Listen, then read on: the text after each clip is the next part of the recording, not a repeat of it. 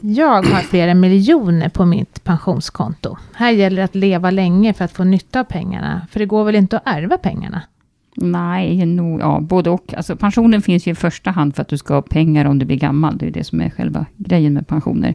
Men det finns en del av pensionspengarna som man faktiskt kan se till att, att nära och kära ärver. Eh, nackdelen är ju då att man kan försämra sin egen pension.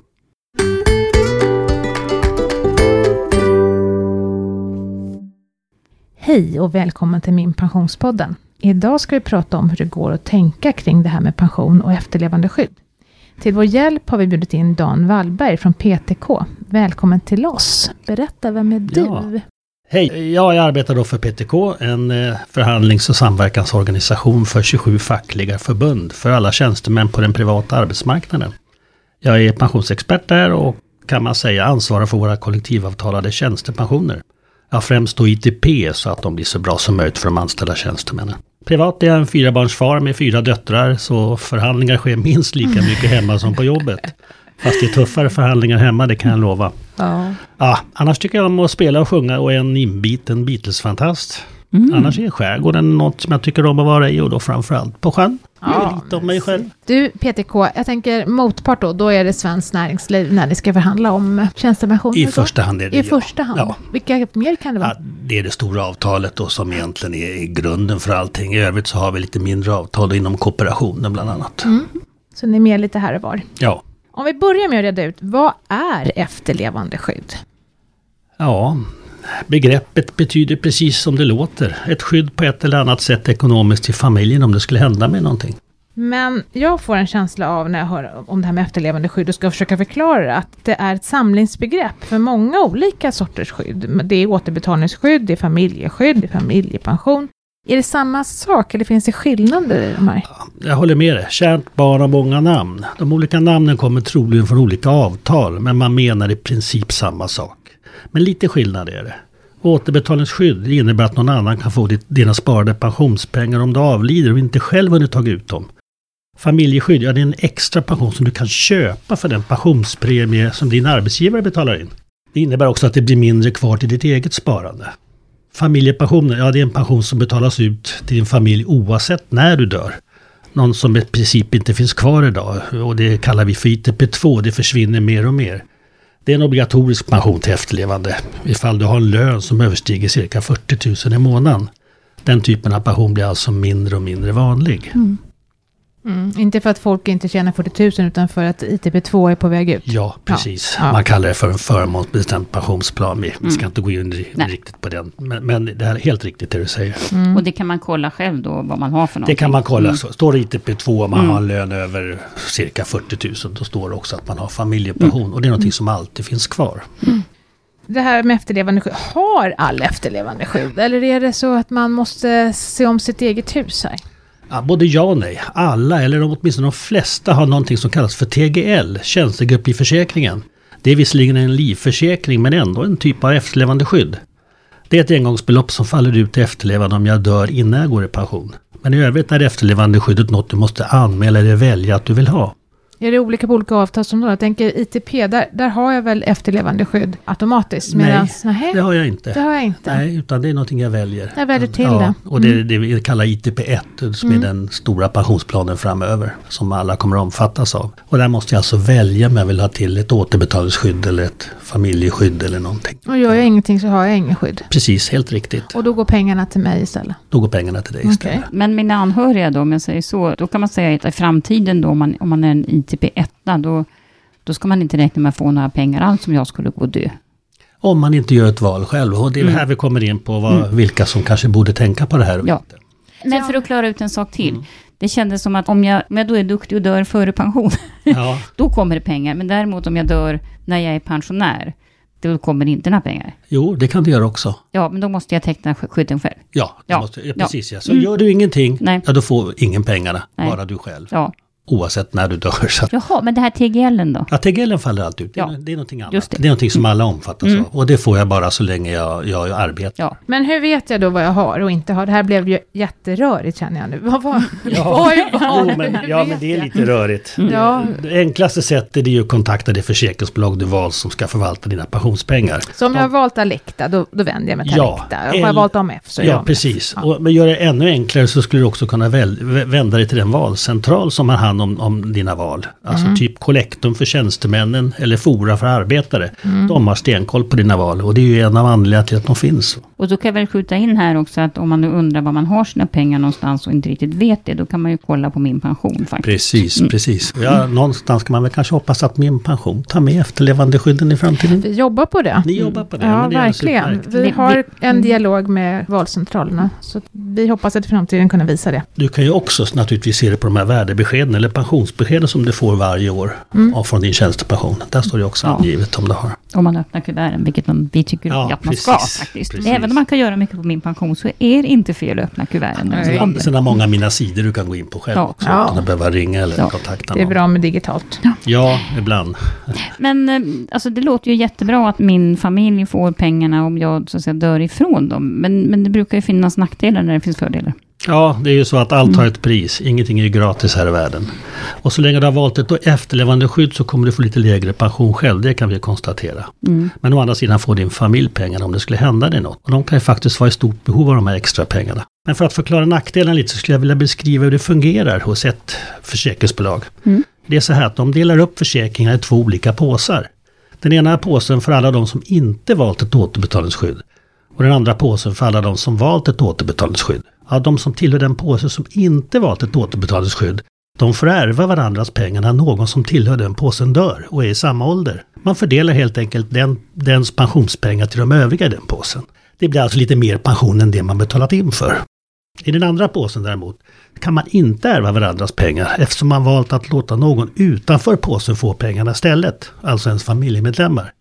Där har man, kan man väl kalla för kostnaden, det är ingenting du betalar men du får inte tillräckligt tillbaks på det. Men här hör man ju mycket olika bud. Eh, Häromdagen så kom det en rapport som sa att en tjänsteman kan i princip få 1000 kronor mer i månaden i pension om man då inte har det här återbetalningsskyddet.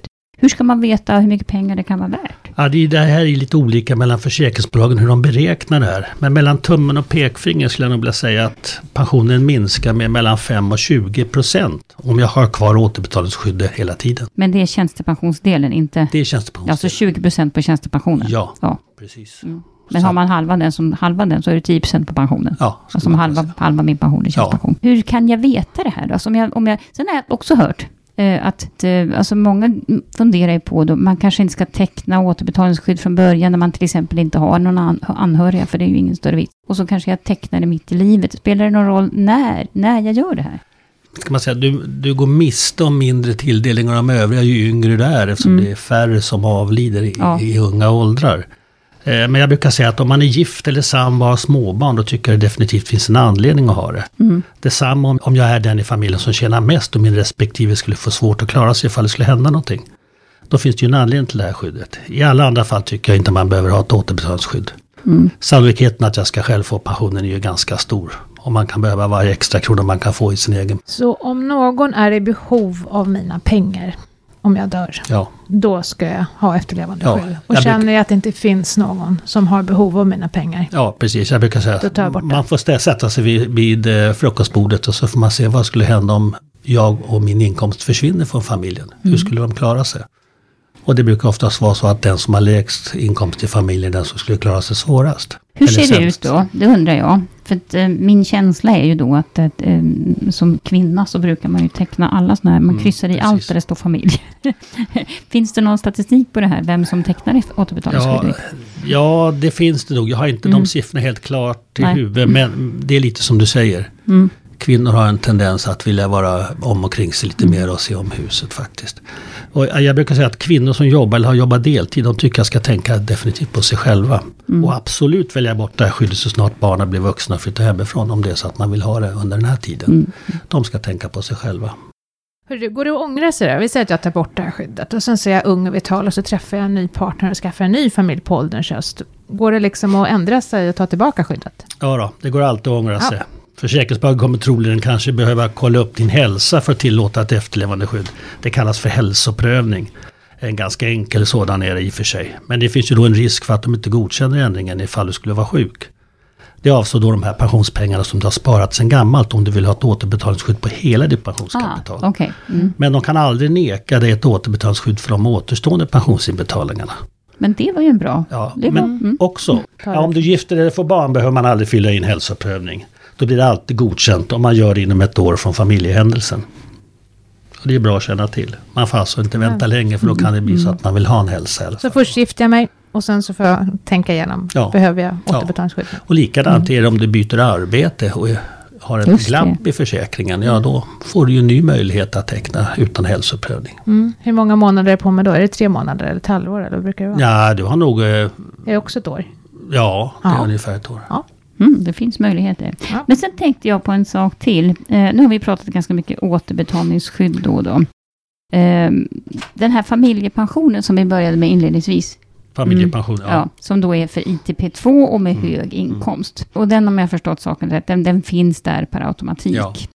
Men om jag nu inte har, för om ni nu pratar om alltså att det försvinner tusen lappar i Ja. min pension, då kan man ju undra, jag är en singel liksom med hög inkomst Precis. och så, eh, måste jag ha det här då? Nej, du måste inte ha det. Du kan alltså välja bort det. Det enda du ska veta om då, det är att om du väljer bort det så kan du aldrig mer få tillbaks det. Mm. Och med att välja bort det innebär att det är kostnad som arbetsgivaren betalar för att du ska få den här familjepensionen. Den kostnaden eller den premien då kan du lägga direkt på din egen och förstärka din egen pension. Ja, Och då skulle du ju teoretiskt sett kunna ha återbetalningsskydd på den delen också om Ja, det skulle ja, ändra ja, i framtiden. Ja. Mm. Men familjepensionen går inte att få tillbaks. Nej, Däremot okej. det som är inbetalt finns ju alltid kvar. Det, Ja. Nej, men så man liksom vet. Men då handlar det istället om, om jag, om jag sammanfattar det här, återbetalningsskydd är vanligtvis någonting du behöver lägga till själv. ja. Men familjepension, som då bara finns för Ja. ITP2 och höga inkomster, där måste man välja bort om Ja, man inte vill ha det. tvärtom. ja, det Men sen får vi inte glömma familjeskyddet också. Som Mm. en, extra familj, alltså en extra pension som du kan ha till familjen. Som du betalar av din premie. Så Ja. Skulle du ha 1000 kronor i månaden som arbetsgivaren betalar så kanske du bara kan placera eller behålla 900 eller 950 kronor på grund av att du har valt det här skyddet. Alltså du betalar en kostnad för det. Vad, vad tycker vi om det då? När, när ska man ha det? Ja, det ska man ungefär som tanken är väl lite grann som med återbetalningsskydd i unga år om man har familj. I övrigt så ska du inte ha det. Det tar alldeles för mycket av din ålderspension. Nu för tiden har ju folk inte barn när de är unga. Man får Nej, barn när ja, man är fråga- Frågan är alltid vad är ung då? Ja, Ja. Alla som är yngre än mig är ju Ja. unga tycker jag. Ja, så är det. Ja, Nej, fast det är jag- klart, jag menar om man inte har så mycket pengar att få i återbetalningsskydd, om man dör vid 35, då blir det ju inte så mycket pengar. Nej, För- så då rätt. kan det vara bra att Då ha en kan det vara bra att ha det som, som en motvikt. Ja, helt rätt. Jag skulle säga upp till 45-50 år så, så kan du ha återbetalningsskydd och familjeskydd. Eh, Det blir marginella skillnader i återbetalningsskyddet. Det är när du blir lite äldre, när Mm. folk börjar trilla av i din... Och det, Ja. det är då man får de här eh, stora, man ärver de andra. Mm. Ja, men man skulle kunna säga så här då, att när jag är ung, då kan jag faktiskt, om jag vill, om jag är väldigt orolig för min familj, att de verkligen inte kommer att klara sig Mm. utan mina pengar, då kan jag både teckna familjeskydd och återbetalningsskydd. För det återbetalningsskyddet är, spelar inte så stor roll. Nej, verkligen inte. Medan sen kan man börja fundera på när jag börjar komma upp och ha, ha ganska mycket pengar i min egen tjänstepension, då skulle jag kunna ta bort familjeskyddet. För att det Ja. kanske blir lite mycket då. då. Precis. Men samtidigt så är det så att då börjar så att säga återbetalningsskyddet kan då påverka min Ja, pension. Men har jag både och, då får jag ju väldigt lite pension själv. Ja, Ja. det får helt rätt. Ja. Men då tänkte jag fråga, eh, alltså nu pratar vi om den här typen av försäkringar och de är ju kollektivavtalade och oftast Mm. billiga och liksom så. Men, men finns det andra sätt att skydda familjen på då? Som kanske kan vara väl så bra? Ja, det, det finns det ju naturligtvis. Det finns frivilliga, de flesta företag har eh, erbjuder frivilliga grupplivförsäkringar till, till de anställda. Och det är någonting man får välja själv och betala ur sin egen plånbok. En ganska låg kostnad och det är ett bra tillskott i form av engångsbelopp. Precis som tjänstegrupplivförsäkring jag nämnde om tidigare. Men det är klart, ju äldre du blir blir- så blir det dyrare. Man Mm, brukar ha en, mm. en, en vad man kallar för åldersberoende eh, avgiftssättning. Man sätter eh, premien från försäkringsbolaget beroende på hur stor risk du har. Ja, ju äldre du ja. blir desto större sannolikhet är att någon gång kanske trilla av pinn så att säga. Eh, Så att de är också bra att ha när man är lite yngre. Mm. Det, det är en del. Sen finns det ju livförsäkringar hos banker, låneförsäkringar, Mm. man har stora lån och kanske hamnar i ogynnsamma situationer. Som kan vara bra att ha. Men sen får man inte heller glömma att det kan finnas kapital i fastighet om man har ett hus Ja, eller ja. en lägenhet som man äger.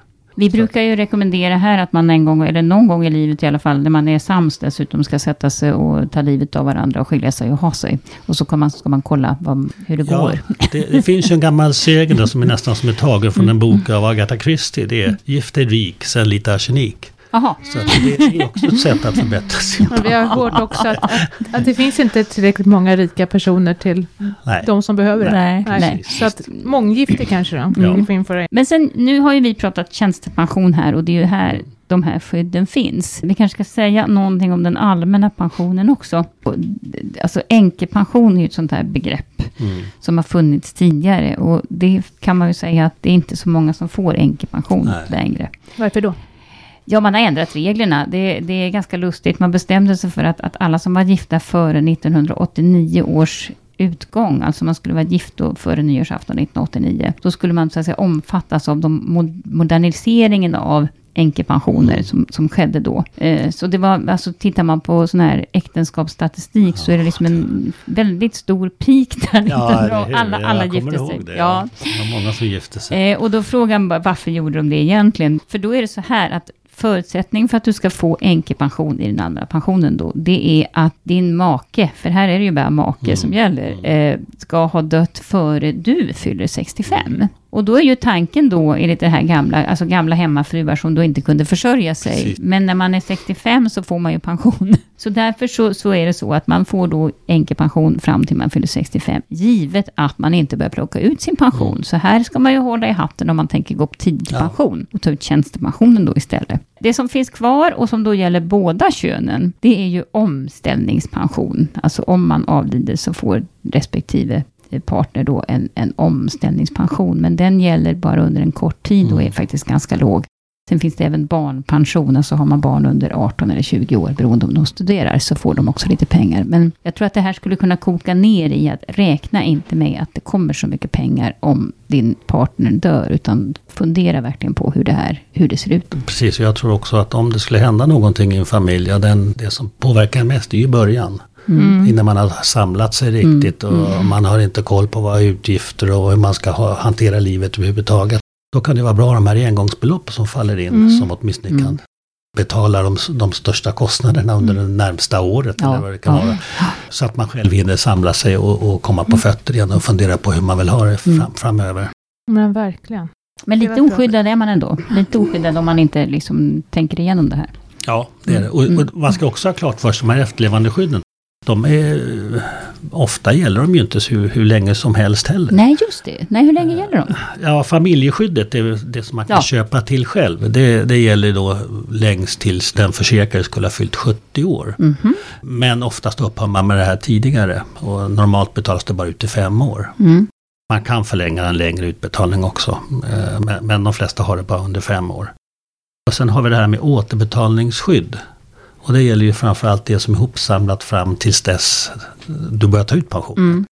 Ja, Och när du väl börjar ta ut pensionen, ja då faller det ut till efterlevande om det skulle hända mig någonting. På samma sätt som jag själv har valt att ta ut pensionen. Okej. På återstående Mm. tid. Mhm. Dock inte hela livet eftersom det, pengarna inte räcker. Nej, nej, det, det är aldrig blir livsvarigt. Ja, Mm. högst under 20 år som den, den som avlider skulle haft det i, tills 80 års ålder, eh, 85 års ålder alltså. Men, men då blir det alltså att, att om jag är gift med någon som har ett 20-årigt utbetal, återbetalningsskydd.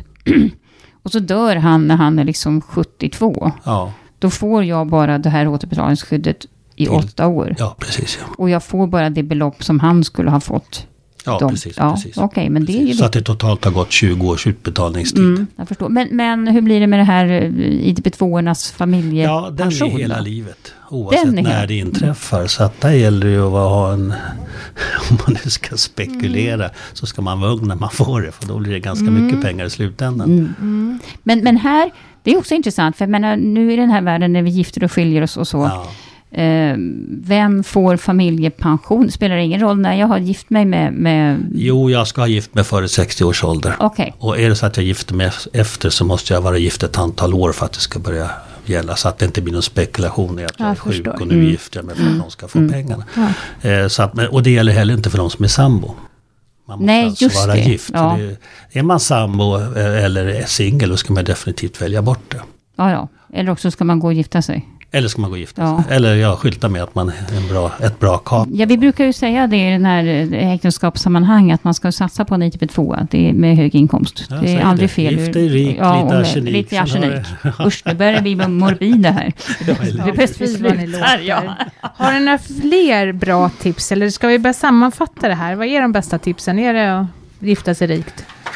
Nej, det är det ju naturligtvis. Nej. Ja, Mm, det, nej. det, De fanns det ju inte tillräckligt många. nackdelar. Nej, det finns ju inte tillräckligt många. Vi får införa Mm. månggifte. Ja. Ja, ja, jag skulle vilja säga att, att äh, återbetalningsskydd eller familjeskydd är bra att ha när det verkligen behövs. Alltså när du har hemmavarande barn och, och eller en respektive som inte klarar sig själv på egen hand. Då kan det vara ett gott skäl. Annars kan man inte ha det. Och det gäller framförallt kvinnor då va? Mm. Och framförallt och definitivt om de jobbar deltid. Mm. Mm. Sant. Det kostar mer än det, Mm. än det smakar så att säga. Och man måste tänka på sig själv. För sannolikheten att man själv ska uppnå 65 år den är ju absolut störst. Ja, vi har till kollat på det där. Jag tror att det är 9 procent av befolkningen som dör före 65 års ålder. Förmodligen är det ännu färre om vi tittar på kvinnorna.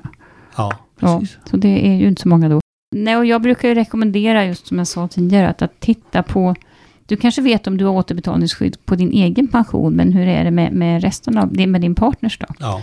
Det tror jag inte så många som vet. Nej, Så det, det- är bra att kolla. Det är det jag menar. Sätt dig vid middag, eller Mm. middagsbordet eller frukostbordet och bara se hur ser försäkringarna ut. Mm. Ta hjälp av någon om det. Ring ett försäkringsbolag eller en valcentral och fråga. Och kanske ta reda på vad händer om jag tar bort det, vad är det Ja. värt? Precis. kan vara bra.